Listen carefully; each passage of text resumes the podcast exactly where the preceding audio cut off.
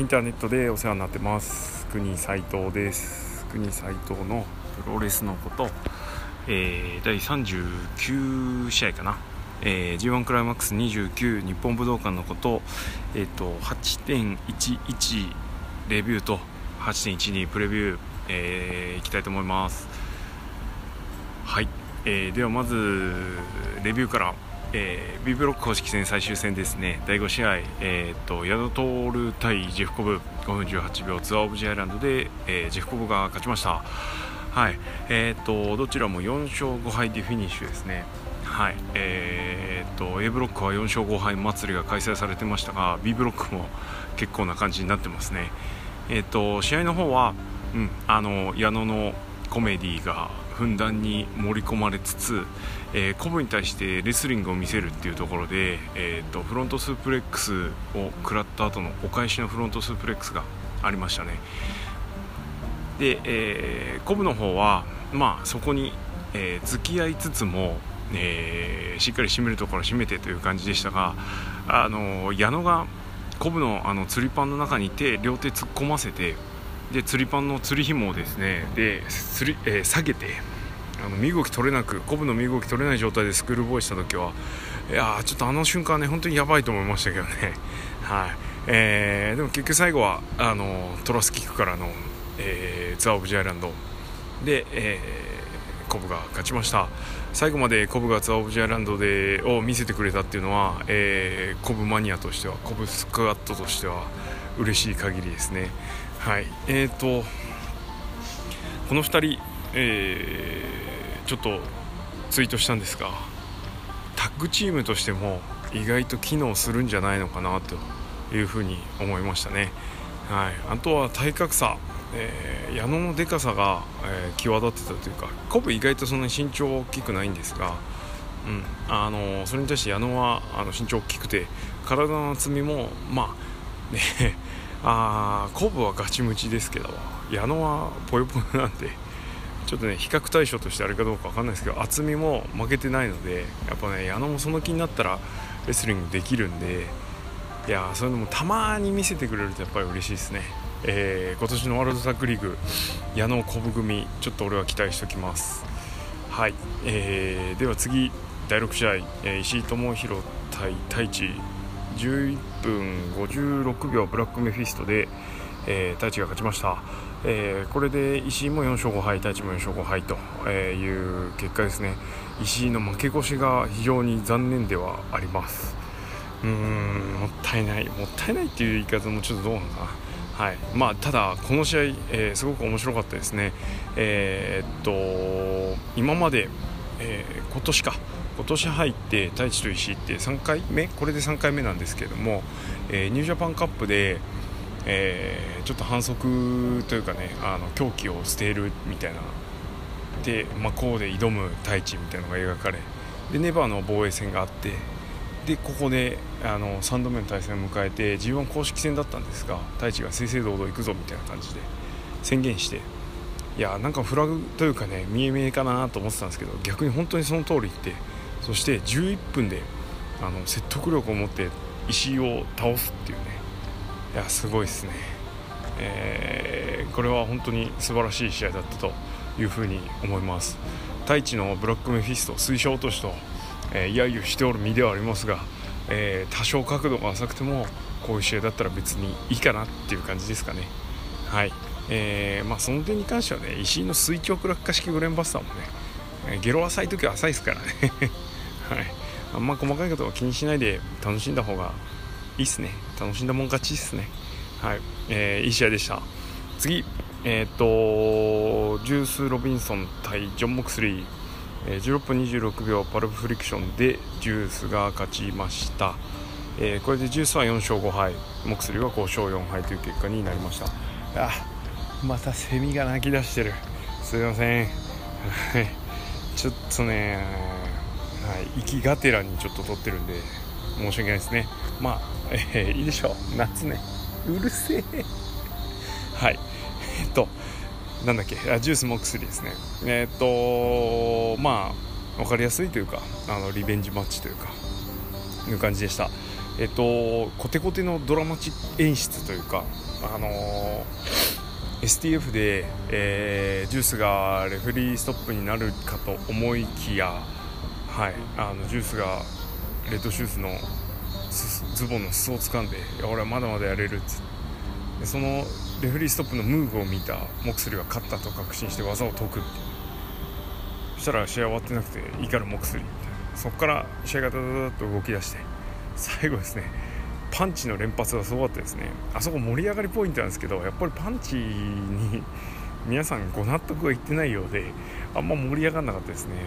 いいクリーンヒットぶりだと思ったんですけどね。うん。はい。えー、ちょっとこういうところを楽しめるようになるとそれからこういうゴテゴテの、ね、スポーツライクの試合じゃなくてドラマチックな試合も、あのー、もっと楽しめれば楽しめばいいのになってちょっと思ったりしました、はい、新日本のお客さんね客席に対してですけど。はい。という感じです。えー、次うん第8試合、えー、後藤弘樹対高木慎吾、まあ、マッチ・オブ・ザ・ナイト選ぶとしたらこれになるのかなっていう感じですね。えっ、ー、と石井戦それぞれの石井戦と、えー、比べても、えー、見劣りがしない激戦だったんじゃないでしょうか。えっ、とまあ石井、後藤、高木っていうのはタイプ的にね結構似通ってるんですがうん各試合見渡すとやっぱり高木石が一番当然メインだったんでねっていうのもありますけど1番で2番手にこれ来るかなっていう感じですかね。で3番手後藤石って感じかなっていう印象です。はい。とにかくあの高木の名勝負製造機ぶりベストバウトマシンぶりも本当にこの試合もすごくてですね、えー、これで星取りあの後藤は5勝4敗、えー、高木は4勝5敗なんですがそんなことが気にならないというかさまつなことに思えるぐらいの、えー、高木のファイトぶり、えー、本当にすごかったというふうに思います、え、試合後高木はヘビーへの転向を、え宣言しました、はい。えもうねこれはあのジュニアにとってもヘビーにとっても俺はいいことだと思います、え例えばなんかねちょっと見たのは、えベスト・オブ・ザ・スーパージュニア優勝してないしえー、IWGP ジュニアも取ったようにもうヘビーいっちゃうのかよっていうのもありましたが、はい、勲章を取るだけが全てじゃないしね、うんあのー、そうじゃなくてももうヘビーで成功した太一っていう前例がいるだけにでこれだけもう G1 で見せてる選手に対してまだそういう苦言を呈すかと。いうのが正直な印象で、はい、もういいでしょう、ね、これでジュニア戻られても逆にちょっとどうなんっていう感じが俺はあります。なんであのウェルカムですね。はいと同時に高木がジュニア枠ロスインゴのジュニア枠を開けるっていうことはそこに誰かが来る。戻るべき人が戻ってくるんじゃないかなと思います、えー、それがいつになるのかちょっと分かりませんが、はい、もしかしたらもしかするかななんてちょっと思ったりしてます。はい。うんこんな感じかな。はい。この試合はあれですね。俺は熱かったのはあのヘッドバットの相打ちが熱かったかな。はい。あそこめちゃめちゃ盛り上がりましたね。この日ねちょっとあの仕事帰り仕事朝午前中から昼過ぎまでがっちりやった後に、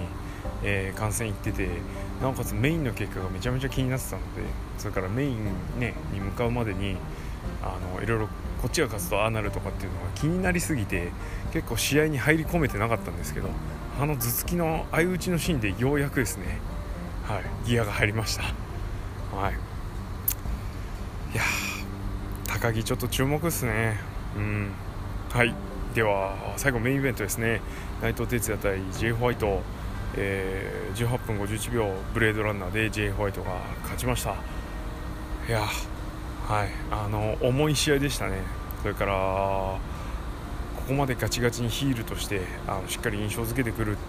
だから、なんつうかな、ぶっちゃけ試合がそんなにねあのスイングするタイプ、あの面白くなるタイプじゃないので、この言い方はどうなのかなとは思うんですが、ちょっとやっぱ試合はあんまりその、うん例えば昨日、一昨日か、の A ブロックの公式戦みたいな、ね、うねりを生むような試合じゃないんですけれどもうんタイプ的に。ちょちょっとねまあまあ面白くないって言い方が適切かどうかわからないですけど盛り上がりはちょっと欠ける部分はありますよね、はい。まあ、ただそこまでしてでもこのヒールを貫く。絶対にねあんだけこうブーイングが多かったりブーイングが多かったりじゃないな。盛り上がりがちょっとうんなんつうの緩慢ちちちりぢりになってるとですねやってる方もきっと不安になると思うんですけどそこをしっかりと振り切ってる J が俺はすごいなと、えー、年齢的にもキャリア的にも、えー、本当にすごいなというふうに思います。うん。まあもうねあのスナップスリーパースープレックスが、えー、すごく、え危ない技に、えなってるでそこからの、え変形のブラディ・サンデーとえー、ブレードランナーの畳みかけっていうところで今までカウンター重視みたいなところがあったんですけれども、うん、カウンターにススリーパースープレックスを持ってきて、えー、フィニッシュは大技2つで畳みかけるっていうねちょっとあの押し切る形も、えー、J が見せられるようになってきてるのでここもあの J の幅が出てきてるなと。J ウォッチャーというか J 推しとしては、えー、頼もしいところであります。はい。うん。そうですね、まあ、これであの予想通りという形になりまして B ブロックの突破は、えー、J ホワイトとなりました、えー、試合後はイブシを呼び出してあそう。あの試合後のマイクがですね言葉のチョイスが、えー、分かりやすい言葉のチョイスになってましたね。もうあれ以上分かりやすくしろっていうのもちょっと酷かなと思うぐらいあのマイクの内容をちゃんとしてきてるなっていうのは俺ちょっと思いました、はい、で、えー、イブシ呼び出してえー、ノーゲド明日1対1で正々堂々やろうみたいなことを言った後に、えー、怪我してる足を蹴ろうとする。でもいぶしを蹴る。いぶしハイキックする J を蹴る。これで明日に向けてっていう構図が描かれたなと思ってたんですが、はい、それで終わりでも俺は正直良かったんですけどその後ねさらに J が上塗り、えー、椅子でボッコンボッコンにするっていうねあの痛めてる足をえー、めった打ちにするっていうシーンがありました。もうあそこで、あのー、もう流れは決まりましたね。完全に J は、えー、とにかく優勝決定戦ではひたすらブーイングをもらう係係っつってあれですけど、はい。えー、で、えー、イブシはとにかく応援される、えー、これで最終戦の優勝決定戦の、えー、試合の流れはしっかりできたと思うので今までにない G1 って言ったらね本当真っ向勝負のあの1対1の戦いっていう感じだったんですけれども、えー、ついにこういう要素が入ってくるようになったかと、えいうところが正直あります。それがいいか悪いかっていうところは俺は別にもういいんじゃないのって思う限りですね。はい。それについてどうこうはもう言わないです。はい。ってな感じかな。ということでえーとこれで、えー、内藤も5勝4敗ですね。で J は6勝3敗で、えー、1つ抜け出たという感じです。いや本当あの群雄割拠感は星取り見ると出てますね。えー、負け越し4勝5敗が12345人。で勝ち越しが後藤モクスリー内藤、えー、ギリギリですね。で1個抜けた J ホワイトと。いや昨日のリーグ戦の星取り表もそうなんですが本当すごいですねこれ考えてる人。いやもうあんまり深く言及するのはやめますがすごいですね。ここまでバランス取る必要あんのかなってちょっと思ったりもするんですけどすごい。はいこんな感じです。えー、で8.12日本武道館まだですね、えー、カードが発表になってないんですね。カード発表待ってるとちょっとあの遅くなってしまうというかいうところがあるのでえー、そのまま優勝決定戦のプレビューだけいきますがもうとにかく、えー、いいものイブしたい超悪者 J ホワイト、えー、の決戦という感じですね。イブシは怪我をしているっていうことそれから初めての顔合わせということそれからやや、おそらくその今まで内藤とか棚橋とか、岡田とかっていう、え、手の合う人たちそれから長く戦ってる人たち同士の試合と違って、え、本当にあの一発勝負の初顔合わせっていう感じになるのでなんで少しねあの不安があるところはな不安はなきにしもあらずなんですがそれを、えー、こういうヒールとベビーフェイスというですね要素をがっちり盛り込んでやってきてるので、はいえー、きっとやってくれるんじゃないでしょうか。はい当然、いぶしが勝ったらハッピーエンド J ホワイトが勝ったらバッドエンドということにはなると思うんですがあのその刷り込み具合ですねどちらにしても、えー、どう、えー、キャラクターというか今後の方向性をお客さんに刷り込んでくるのかっていうのは楽しみにしておいて俺はいいと思います、えー、予想はもちろん J ホワイト。もうここまで来るとね予想じゃないですよね。希望になっちゃいますけど。はい。あのー、久しくここまでヒールを貫いているヒールもいないのかなというふうに思うので、えー、1.4東京ドームまで正直この権利賞もし J が優勝して引っ張るかどうかすら俺は怪しいというかどうかなというふうに思ってますが、うん、あのー、ね、鈴木軍の皆さんが、えー、ベビーフェイス化してしまった今ですねアーチャーも人気太一も人気、えー、みんな人気者になってしまって、えー、鈴木みのるは前,、まあ、前からですけど風になり合唱してもらって、ねね、ザックも今もう人気じゃないですかそうなるとじゃあ誰が悪者を担うの？っていうふうになった時にねすごく重要なポジションにいるので、えー、この人は温めてそれから丁寧に育てていってほしいなというふうに思います。これでね、あのー、傍若無人に振る舞えば振る舞うほど先に待ってるフェイスターンベビーフェイスになった時の人気の爆発っていうのもね、えー、あると思いますから、はい、あのその日が来るまでは静かに客席からあの見守っていたいなというふうに思います、はい、決してね熱烈な声援を送るタイプじゃないしそんな必要ないのでそうしちゃうと変な風になっちゃいますからね、うん、あの俺はヒールである間はこう噛みしめながらというか、はい、見守るような感じで、えー、見ていきたいなというふうに思います。よし。はい。では、えー、この後5時間後ですかね、えー、最後の武道館が始まります。カラスも鳴いてますがはい、お外収録ちょっといろいろねノイズが入ってしまって申し訳ないんですけれども、えー、今年の14もいよいよ最後となりました、えー、最後まで楽しみたいなというふうに思います。はい、えー、ではこの辺で、えー、ありがとうございました。